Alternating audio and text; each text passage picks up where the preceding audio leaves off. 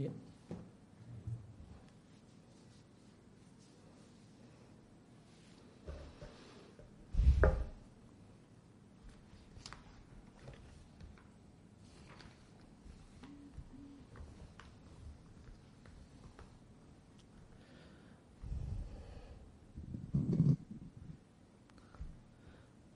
Alhamdulillah wassalatu wassalamu ala rasulillah wa ala alihi wa sahbihi wa man tabi'ahum bi ihsanin ila yaumidin amma ba'd kaum muslimin dan muslimah rahmani wa rahimakumullah kembali kita lanjutkan membahas buku sifat az-zawja as-salihah karya Syekh Amr ibn Abdul Mun'im Salim hafizallahu taala wa wafaqahu. Maka sifat yang semestinya dimiliki oleh seorang wanita yang salihah adalah afifah, adalah memiliki ifah dalam artian tidak mudah ya, berharap dan meminta harta yang ada di harta milik orang lain. Qarir qariratul aini ya, senang hatinya ya, dengan nikmat yang Allah Subhanahu wa taala berikan pada dirinya alias qanaah. Dia sampaikan summahiyah kemudian istri salihah dan wanita salihah adalah afifatun adalah seorang wanita yang memiliki iffah yaitu iffah ma fi aidin nasi harta yang ada di tangan manusia, yaitu harta milik orang lain. Ya, waktu kiru ainuha dan dirinya dan jiwanya itu gembira, happy dan sukacita dengan nikmat yang nikmat dan rezeki yang telah Allah Subhanahu wa taala berikan. Wala tamutu ainaiha dan tidak dia julurkan dua matanya. Ya mungkin terjemah bebasnya dia plototi karena sangat e, menginginkan ila mamuti abiha ghairuha nikmat dan kesenangan yang diberikan pada orang lain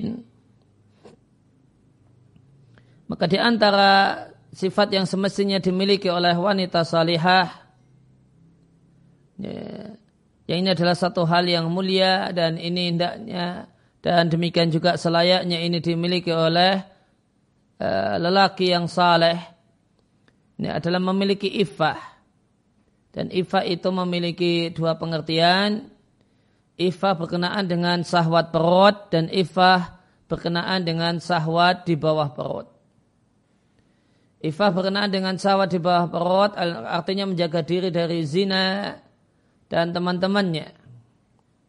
Sedangkan ifah ya, terhadap sahwat perut artinya kona'ah merasa cukup dengan pemberian Allah Subhanahu wa taala. Tidak ya, ya, yang diungkapkan dalam bahasa Al-Quran dengan uh, memanjangkan mata, memanjangkan pandangan, melototi nikmat dan kesenangan yang didapatkan dan dirasakan oleh orang lain karena ngiri, karena pingin seperti itu. Karena iri dan ingin uh, ingin seperti itu dan ingin seperti itu cuma semata-mata ingin bukan karena berharap bahwasanya ketika dia mendapatkan harta maka uh, dia akan berinfak dan bersedekah bukan. Dan irinya adalah semata-mata kepada orang kaya. Bukan iri kepada orang kaya yang dermawan. Yang jor-joran dalam bersedekah dan berinfak. Adapun iri dengan orang kaya yang rajin bersedekah, rajin berinfak, bahkan habis hartanya untuk itu, maka iri dan berharap ya, bisa mendapatkan nikmat harta seperti itu, kemudian juga bisa berbuat seperti beliau, satu hal yang terpuji. Namun uh, memandangkan panjangan, memandangkan pandangan ya, melototkan mata dalam nikmat yang Allah berikan pada orang lain di sini maknanya adalah iri dengan orang kaya semata-mata dia orang kaya. Nah ini satu hal yang tercela. Ya, satu hal yang tercela dan dilarang oleh Allah Subhanahu wa taala di sejumlah ayat. Ya, beliau bawakan uh, ayat yang menunjukkan terlarangnya berharap dan iri dengan nikmat harta yang ada pada orang lain ada di surat Al-Hijr demikian juga ada di surat Toha. Maka seorang wanita yang salihah demikian juga seorang lelaki yang saleh hendaknya dia memiliki ifah dan kona'ah. Ya, ifah tidak berharap dan e, menginginkan harta orang lain, kemudian kona'ah merasa cukup dengan nikmat Allah Subhanahu wa taala, tidak iri dengan semata-mata nikmat dunia yang Allah berikan kepada orang lain. Ya, dia tidak ter, tidak maka selayaknya wanita yang salihah dengan dan lelaki yang saleh itu tidak berlaku tidak memiliki cara pandang ya, rumput rumput tetangga lebih hijau. Namun dia berkeyakinan ya, dia doktrin dirinya ya, hatinya jiwanya bahwasanya rumputnya itu lebih hijau daripada rumput tetangganya. Dan kaidah penting untuk bisa hidup bahagia adalah cintailah apa yang Anda miliki, niscaya Anda akan bahagia. Cintailah sepenuh hati apa yang Anda miliki, maka Anda akan bahagia. Cara mudah orang untuk uh, kerepotan dan kesulitan untuk mencapai hidup bahagia di dunia adalah karena mencintai milik orang lain. Yeah.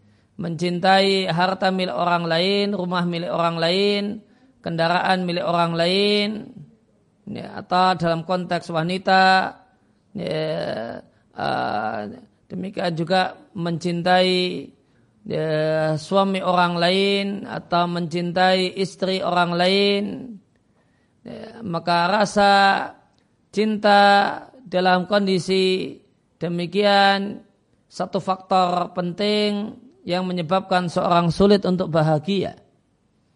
Ya, jalan mudah untuk bahagia adalah mencintai apa yang jadi milik sendiri dan, dan total cinta terhadap apa yang dimiliki ya, maka itulah jalan bahagia. Allah Subhanahu wa taala berfirman di surat Al-Hijr ayat yang ke-88 melarang kaum muslimin baik laki-laki ataupun perempuan untuk bermata jelalatan dan memanjangkan pandangan karena terkesima dengan kekayaan dan harta yang ada pada orang lain. Allah katakan wala tamudanna ainaika janganlah engkau panjangkan dua matamu ila mamata'na bihi. Ya, pada kenikmatan yang telah kami berikan kepada mereka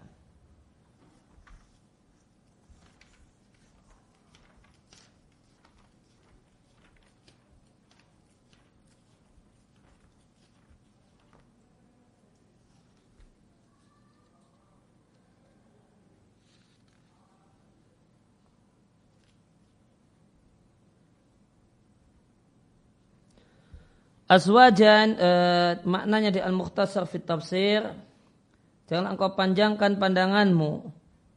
Melototi karena terkesima, karena terpana dengan mamata nabihi kenikmatan yang kami berikan kepada asnafan minal kufar berbagai macam kelompok orang kafir yang yang berupa kenikmatan yang ujungnya hilang Itulah kenikmatan dunia.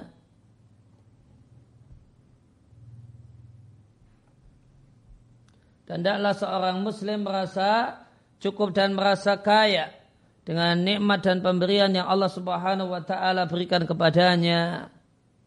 Dan di antara uh, hal yang mendorong untuk merasa kaya tersebut adalah merasa bangga dengan nikmat hidayah, dengan nikmat Al-Quran yang Allah Subhanahu wa Ta'ala berikan padanya. Sebagaimana di tafsir Al-Qurtubi ketika menjelaskan Al-Hijr ayat 88 ya, disampaikan oleh Al-Qurtubi bahasanya makna wala tamuddanna ainaika artinya sungguh kami telah kayakan dirimu. Kami telah menjadikanmu sebagai orang yang kaya dengan Al-Qur'an. Sehingga kaya dan tidak membutuhkan dan tidak mengharapkan ma fi nasi harta yang ada di tangan manusia. Sebagaimana salah satu makna hadis laisa minna man lam yataghanna bil Qur'ani. Bukalah bagian dari umatku orang yang tidak merasa cukup dan tidak merasa kaya dengan Al-Quran sehingga tidak mengharapkan dan meminta harta manusia. Makna hadis ini laisa minna man ra'a annahu laisa yaghna bima 'inda minal Qur'an Bukanlah bagian dari umatku orang yang berpandangan bahasanya Al-Quran itu belumlah mencukupinya. Sehingga ya, dia panjangkan ya, pandangannya karena demikian mengharapkan dan dengan demikian menginginkan ya, kesenangan hidup di dunia.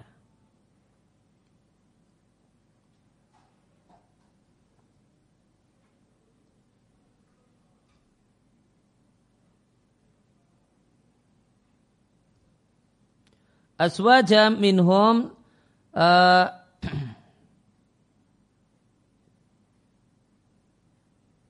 maknanya adalah amthala minan ni'am ay arniya ba'duhum amthalu ba'din fil ghina. Aswaja minhu kalau tafsir Qurtubi maknanya orang kaya sebagiannya semisal dengan yang lain dalam kekayaan. Demikian juga larangan yang sama yaitu larangan iri dengan semata-mata kekayaan yang Allah berikan pada orang kaya. Dalam keadaan orang kaya tersebut adalah orang yang jauh dari agama. Satu hal yang Allah larang di surat Toha ayat yang ke-131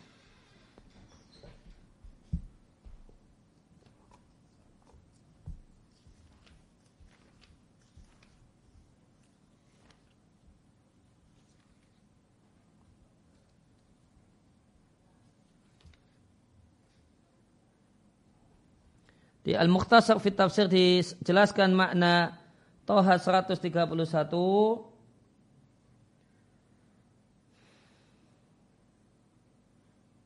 Janganlah kalian memandang, janganlah engkau memandang maja'annahu apa yang kami berikan kepada sejumlah mereka orang-orang kafir yang mendustakan. Janganlah engkau pandangi mut'atan kenikmatan yang mereka rasakan min zahratil hayatid dunia berupa uh, bunga kehidupan dunia. Yang linaftinahum fihi yang bunga kehidupan dunia tersebut adalah untuk menguji mereka. Fa inna ma ja'alnahu lahum min dalika karena nikmat yang kami berikan kepada mereka itu adalah nikmat yang hilang. Warithku rabbuka rabbika khair wa abqa. Dan karunia Rabbmu itulah yang lebih baik dan yang lebih abadi. Artinya pahala Rabbmu yang Allah janjikan kepadamu sehingga engkau merasa ridha itu lebih baik daripada kenikmatan dunia yang akan hilang yang kami berikan kepada mereka. Dan lebih langgeng karena nikmat dan rizki Rabbmu yaitu surga la yang qatik tidak akan berhenti dan habis.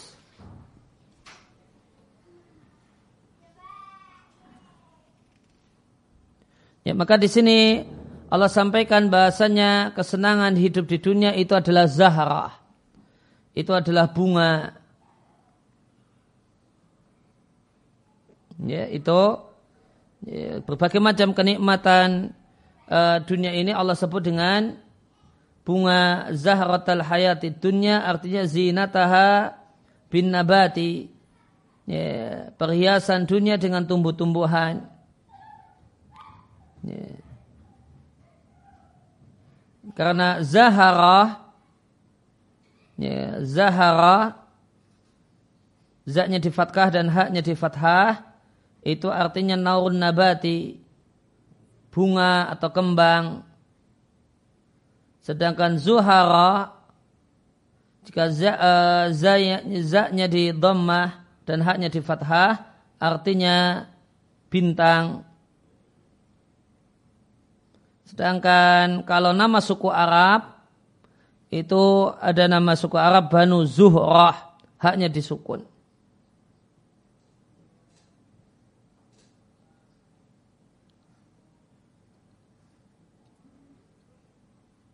Ya, maka uh, Allah sebut kenikmatan dunia itu ya, bunga kehidupan dunia. Ya, kenapa disebut dengan bunga? Ya, ya, kenapa disebut dengan bunga? Sebabnya adalah karena seandainya orang itu mau bersabar, tidak memetik bunga, maka akan muncul buah yang jauh lebih baik. Maka demikian juga kenikmatan dunia itu untuk menguji manusia. Ya, maka ada orang-orang yang tidak lulus ujian. Dia tidak hanya terpesona dengan indahnya kenikmatan dunia namun dia memetiknya. Dan dengan memetiknya dia tidak mendapatkan buah yang seharusnya dia bisa dia dapatkan. Ya dan buah itu adalah akhirat. Dan ketika dunia itu dipetik, ya, maka dia betul-betul menikmati dan dia ya, tinggalkan akhirat dan dia buang akhirat. Adapun orang yang lulus ujian adalah ketika uh, di dinampakkan kepadanya bunga dunia yang demikian indah maka dia pun meletakkannya pada posisinya. Hanya dipandangi saja dinikmati dan dilihat. Ya itulah kenikmatan yang dibolehkan.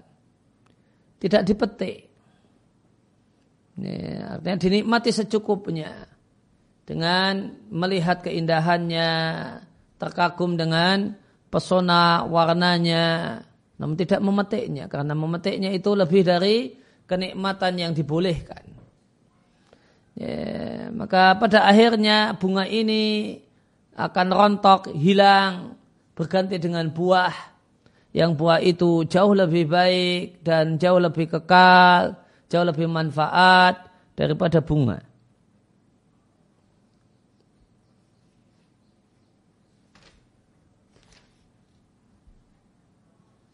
Linaftinahum fi artinya lina betil lina betaliyahum untuk menguji mereka.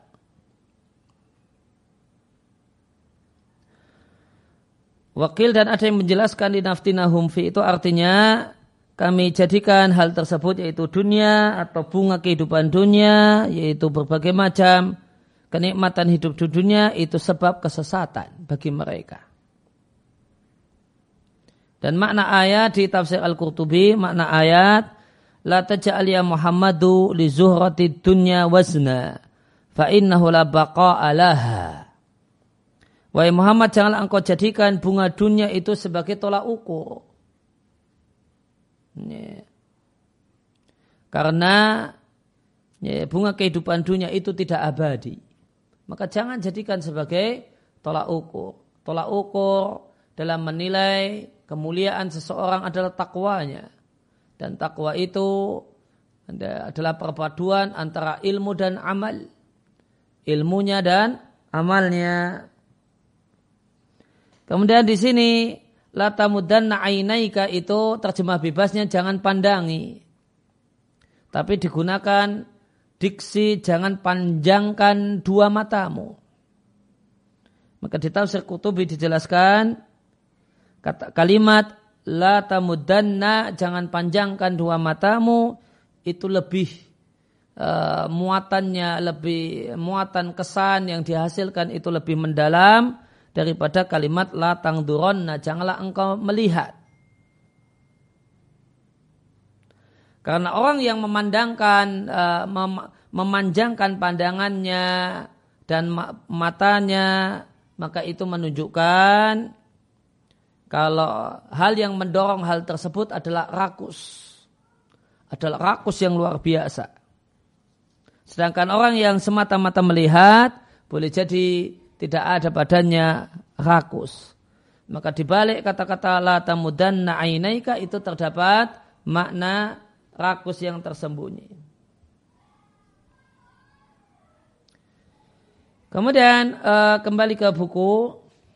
Tidaklah seorang wanita salihah ya, beruswah ya, meneladani ya, firman Allah Azza wa Jalla Sungguh telah kami berikan pada Luqman al-hikmata hikmah.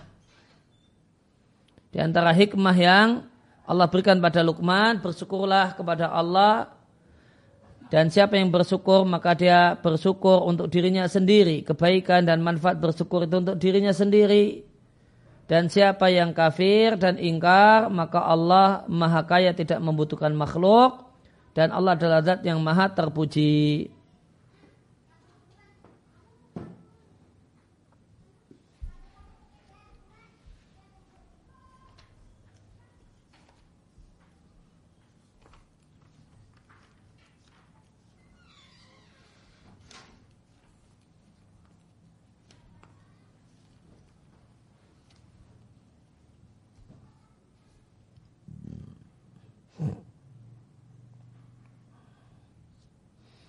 Ya, saya ingin uh, bacakan maknanya di Al-Mukhtasar fi Tafsir.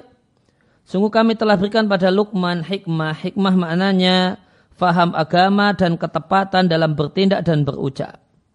Dan kami katakan pada Luqman, wahai Luqman bersyukurlah kepada Rabbmu yang telah memberikan nikmat kepadamu, taufik untuk diberikan mudahan untuk taat kepadanya.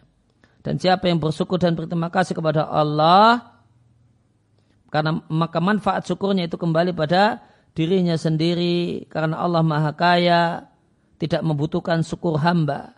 Dan siapa yang ingkar dengan nikmat Allah nikmat Allah pada dirinya maka bahaya dari keingkarannya itu hanya pada dirinya. Dan tidak membahayakan Allah sedikit pun karena Allah tidak membutuhkan makhluknya seluruhnya. Dan Allah adalah zat yang terpuji ala kulli halin dalam setiap keadaan. Ya, maka ya,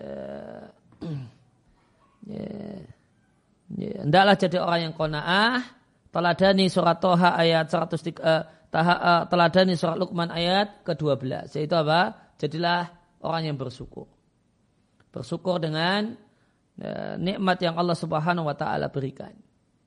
Dan seorang itu tidak akan bisa bersyukur kepada Allah kecuali setelah meyakini bahasanya nikmat yang Allah berikan adalah nikmat. Sedangkan orang yang iri dengan nikmat yang Allah berikan pada orang lain itu sering kali tidak menilai dan tidak beranggapan nikmat yang ada pada dirinya adalah nikmat. Dia pandang orang lain yang dapat nikmat, yang dapat kesenangan, yang dapat harta. Ya, sedangkan dirinya tidak. Karena hal tersebut maka dia berpandangan bahwasanya ya, dia kemudian hatinya ingin seperti orang itu. Ya, ya, mimpi untuk bisa seperti itu. Sehingga dia pandang bahasanya rumput tetanggalah yang lebih hijau. Padahal nikmat yang Allah Subhanahu wa taala berikan kepadanya jauh lebih berlimpah daripada yang Allah berikan pada orang itu. Dan dalam jadi orang yang uh, punya ifah, punya ya, kehormatan berkenaan dengan harta dan orang yang kona'ah dengan mengikuti sabda Nabi Shallallahu Alaihi Wasallam. Siapa yang menahan diri untuk tidak ngemis dan minta-minta dan berharap harta manusia, maka Allah jadikan dia orang yang memiliki kehormatan. Dan siapa yang merasa cukup, maka Allah Subhanahu wa taala akan mencukupinya. Ya, maka Nabi sampaikan dalam hadis ini seorang itu akan memiliki ifah sehingga tidak ada perasaan mengharapkan harta orang lain atau bahkan sampai terucap kalimat-kalimat menginginkan harta orang lain caranya dia paksakan dirinya dia doktrin dirinya dia doktrin hatinya dan jiwanya bahasanya nikmat yang Allah Subhanahu wa taala berikan kepada kita itu jauh lebih banyak daripada nikmat yang Allah berikan pada orang lain Betul dia kaya namun dia jauh dari ketaatan, jauh dari ibadah. Kita hanya pas dan cukup saja namun Allah Subhanahu wa taala berikan kepada kita rasa nikmat untuk beribadah kepadanya.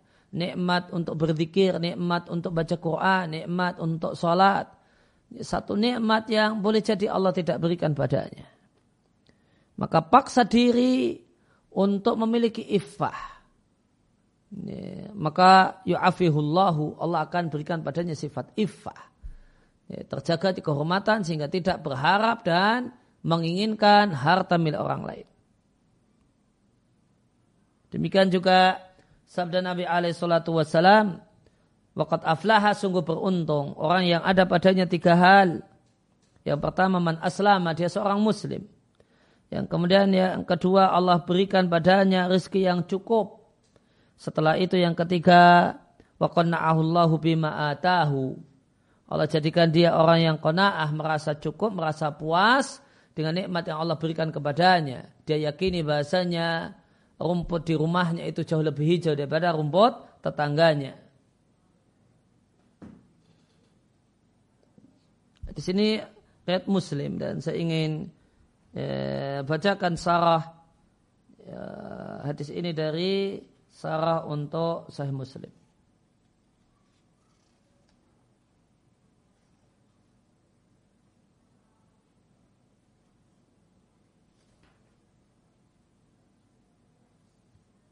Di sini hadis dari sahabat Abdullah bin Amr ibn Al-As Rasulullah Shallallahu Alaihi Wasallam mengatakan man aflaha Aflah artinya faza bil burya, mendapatkan apa yang diharapkan. Man aslama, ini seorang muslim, warusiko kafafan. Kafafan artinya al-kifayah bila ziyadatin wala naqsin. Allah berikan padanya karunia yang cukup. Tidak lebih, tidak kurang. Artinya Allah subhanahu wa ta'ala berikan kepadanya Kenapa rezeki yang cukup itu di, di, disebut kafafan? Kafafan diambil dari kata-kata kafan artinya menahan. Maka disebut demikian karena Allah berikan kepadanya rezeki yang yakufu anil hajat. Menahannya sehingga tidak menjadi orang yang butuh, orang yang kurang. Allah cegah menahannya dan mencegahnya dari kebutuhan vital dan kemiskinan. Meskipun uh, ya miskin kurang tidak, namun tidaklah uh, dia tergolong bi ahlu ta, uh, ta, uh, taru, tarufahat jadi orang yang berlimpah kekayaan. Wa Allahu bima atahu. Artinya Allah jadikan dia qani'an qana'ah dengan nikmat yang Allah berikan padanya. Dia tidak minta tambahan. Karena dia tahu dan yakin bahasanya rezeki itu sudah dibagi. Dan tidak akan melampaui apa yang ditakdirkan untuknya. Atibi mengatakan yang dimaksud dengan beruntung di sini beruntung mendapatkan apa yang diharapkan di dunia dan di akhirat. Dan hadis ini membicarakan ya, keberuntungan dunia dan akhirat. Dan yang dimaksud dengan rezeki adalah rezeki yang halal.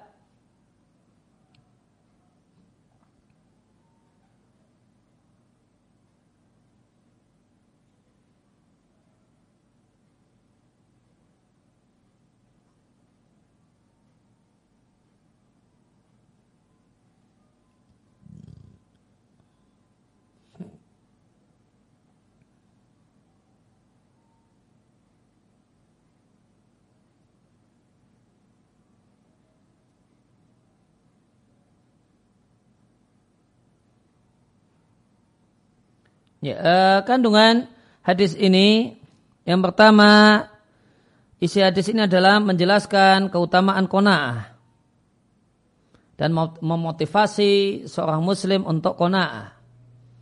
Karena orang yang kona'ah itu orang yang Nabi sebut dengan orang yang beruntung. Maka kata takut aflah sungguh beruntung. Ya, orang yang kona'ah maka ini menunjukkan keutamaan kona'ah.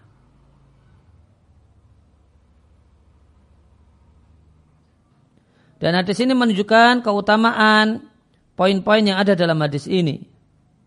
Dan hadis ini jadi dalil ulama yang berpendapat bahasanya rezeki yang pas, yang ngepas,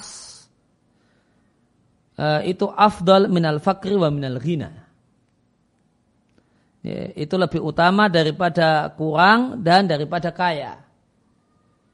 Ya, maka ulama berselisih pendapat mana yang lebih utama? Kaya artinya rezekinya berlimpah dan bersyukur. Miskin ya. Ataukah miskin yang bersabar? Ya maka ada pendapat yang ketiga yang mengatakan yang terbaik itu bukan uh, bukan kaya yang bersyukur bukan miskin yang sabar namun yang terbaik itu adalah yang mendapatkan rezeki yang kafafan. Rezeki yang kafafan yang cukup saja yang pas saja. Itu yang paling afdol karena Nabi mengatakan aflah qad aflah Dialah orang yang beruntung. Kemudian hadis ini menunjukkan siapa yang memenuhi tiga kriteria ini, dia muslim, mendapatkan rezeki yang cukup, kemudian hatinya kona'ah, maka dia mendapatkan apa yang dia inginkan. Dan dia mendapatkan apa yang dia harapkan di dunia dan di akhirat. Ya, itu kandungan hadis ini dan demikian yang kita bahas kesempatan siang hari ini. Wassalamualaikum warahmatullahi wabarakatuh wa ala alihi washabihi wasallam wa da'wana alhamdulillahi rabbil alamin.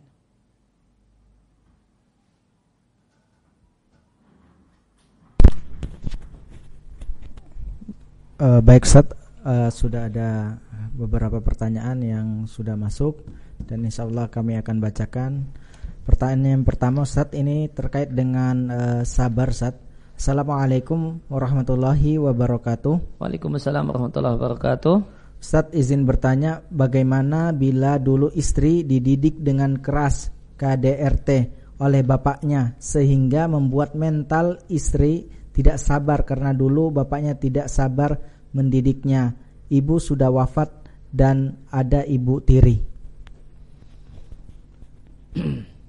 Maka di antara kewajiban suami adalah mendidik. Di antaranya adalah mendidik dan mengarahkan istri agar memiliki sifat-sifat mulia ya, maka kembangkan uh, maka bangun kedekatan dengan istri, bangun komunikasi yang bagus, uh, sisipkan dalam komunikasi tersebut uh, nasihat-nasihat yang bisa uh, membantu dan mengarahkan istri pada nilai-nilai luhur dan sifat-sifat mulia.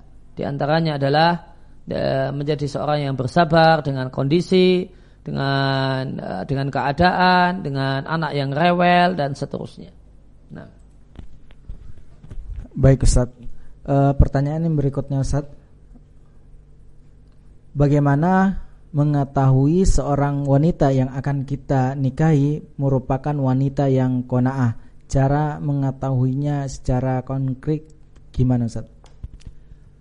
Uh, tadi di pengajian di di uh, pemataran materi uh, yang kami sampaikan ini selayaknya menjadi diupayakan oleh setiap wanita muslimah agar dia menjadi wanita yang salihah. Maka ini satu hal yang diupayakan bisa jadi uh, itu sudah ada sebelum menikah atau baru diupayakan setelah menikah.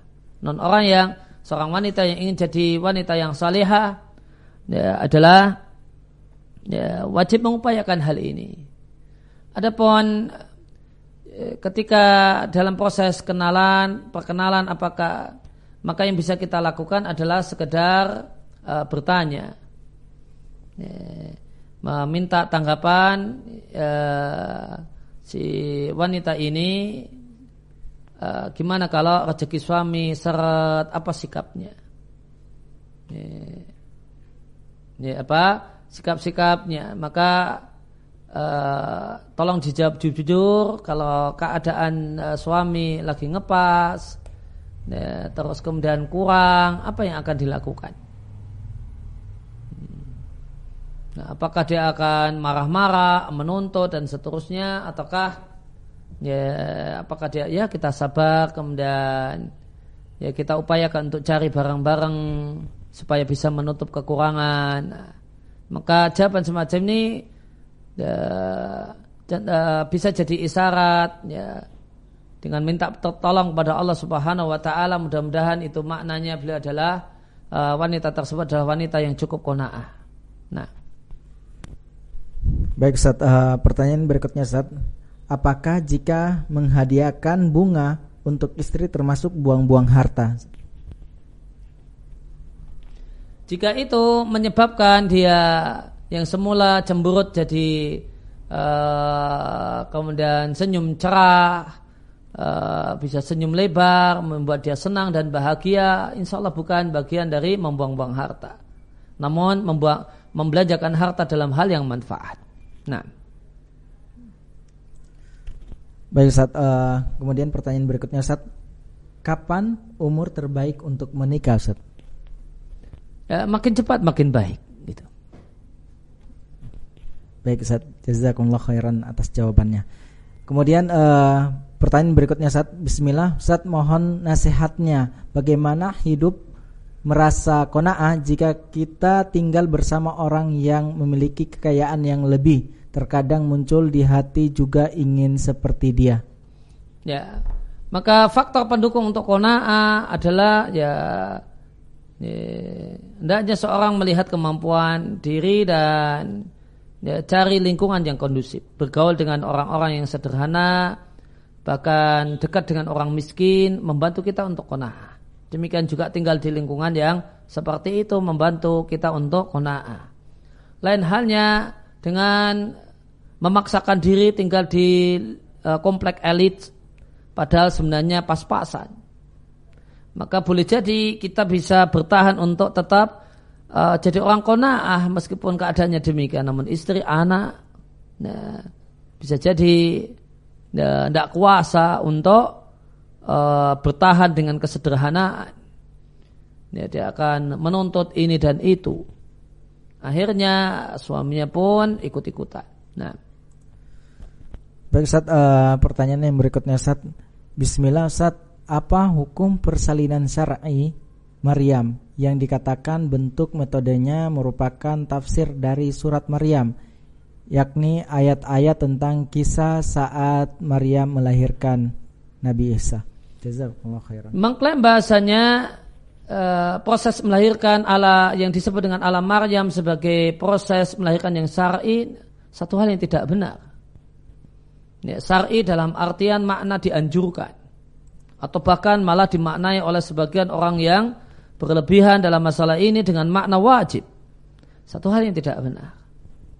Ya, ringkasnya silahkan mau gaya melahirkan seperti ini seperti itu di air atau sambil berdiri sambil apa sambil tidur. Namun mengkaitkannya sebagai tafsir surat uh, tafsir ayat Al-Quran ya, ini satu hal yang tidak benar. Ya, tidak demikian uh, ayatnya tidak menunjukkan bahwasanya Maryam mengambil posisi tertentu.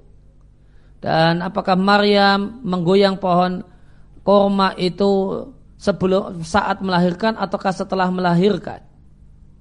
Ya, ya kalau kita lihat dari penjelasan beberapa buku ahli tafsir, buku-buku tafsir, lebih cenderung pada hal tersebut dilakukan setelah melahirkan, bukan sebagai uh, bagian dari kegiatan dan proses melahirkan. Nah, baik Ustaz. Uh, kemudian pertanyaan berikutnya Ustaz, apakah membeli membeli pakaian dan peralatan yang mahal merupakan sikap yang mengurangi sifat kona'ah? ya, tergantung pendapatan uh, orang yang belanja tersebut. Kalau pendapatannya besar, ya, ya, pendapatan di keluarga tersebut, ya, sehari per hari dia punya pendapatan 5 juta misalnya. Maka beli ini beli itu tidak masalah. Ya, itu ya, rezeki Allah Subhanahu wa taala untuk dirinya. Adapun orang yang tidak qanaah Dan orang tidak kona'ah itu belum tentu belum tentu kaya. Bisa jadi dia tetap miskin dan dia tidak kona'ah.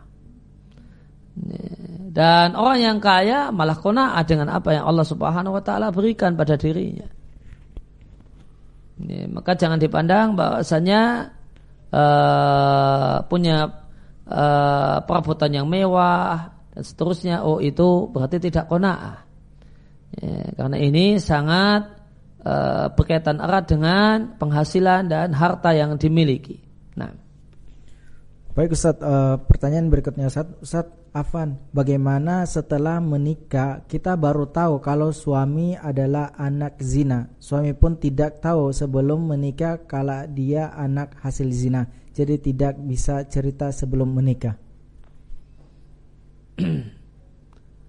ya anak zina itu ya statusnya nasabnya kurang baik. Nasabnya kurang baik. Namun ketika itu tertutup dengan dia adalah lelaki yang saleh, seorang yang cinta ilmu, rajin ibadah, tekun beribadah, dan merasakan nikmatnya ibadah kepada Allah Subhanahu wa taala, maka kualitas agama yang baik, akhlak yang lembut, akhlak yang mulia itu bisa menutup kekurangan dalam masalah nasab yang kurang baik. Nah. Baik Ustaz, uh, pertanyaan berikutnya Ustaz. Bismillah Ustaz, apa kiat yang membuat kita tidak bosan terhadap ilmu Ustaz? Kiatnya adalah cinta yang mendalam dengan ilmu. Ya, dan di antara kiat penting uh, untuk supaya tidak ada kebosanan dengan ilmu agama adalah ya, bisa baca kitab gundul. Nanti setelah kita seorang itu bisa dalam level bisa baca kitab, maka dia akan lihat bahwasanya kitab para ulama banyak sekali dan belum banyak dan sedikit sekali dari kitab yang sebanyak itu yang yang sudah dibahas dan dikaji dan dibaca. Maka kita akan merasa kurang dan kurang. Ya, kita akan sadar bahasanya ya, ilmu yang kita miliki cuma satu tetes yang yang kecil sekali. Ya, kenapa kita merasa kaya ilmu padahal hanya setetes yang kita miliki. Nah, Baik Ustaz, uh, pertanyaan berikutnya Ustaz, bagaimana membedakan antara kona'ah dengan sifat pelit Ustaz? Ya, kona'ah itu adalah nah, buah dari bersyukur. Ketika seorang itu mensyukuri nikmat Allah maka dia akan kona'ah. Ya, sedangkan pelit ya, itu adalah orang yang tidak bersyukur dengan nikmat Allah Subhanahu wa taala. Ya, maka dia tidak ingin uh, hartanya karena mensyukuri harta di antara poinnya adalah menggunakan harta untuk taat, untuk infak dan sedekah. Sedangkan orang yang pelit tidak mau bersyukur dengan menginfakkan hartanya di jalan-jalan kebaikan. Bahkan dia tidak mau membayar zakat. Zakat saja tidak mau apalagi berinfak di luar kewajiban zakat. Nah, Baik Ustaz, uh, mungkin ini pertanyaan terakhir Ustaz uh, pada kesempatan siang kali ini. Ustaz, bagaimana hukumnya menonton kartun atau anime yang tokoh-tokohnya bisa mengeluarkan jurus atau kekuatan yang tidak mungkin dilakukan oleh manusia? Jazakumullah khairan. Uh, jika maksud dari hal tersebut adalah uh, memuji sihir, dan mengakui sihir dan menceritakan manfaatnya orang punya ilmu sihir. Uh, ya maka ini ya, mbak ya, maka ini tentu melihat kemungkaran.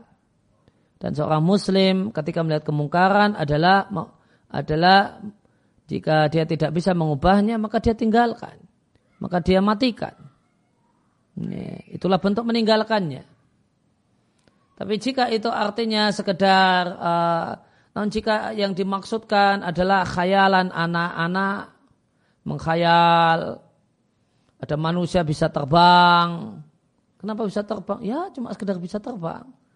Sebagaimana ya, mungkin berkhayal ikan bisa ya, lari di daratan Namun maknanya bukan pengakuan terhadap sihir dan pujian terhadap sihir. Ya, namun sekedar berimajinasi.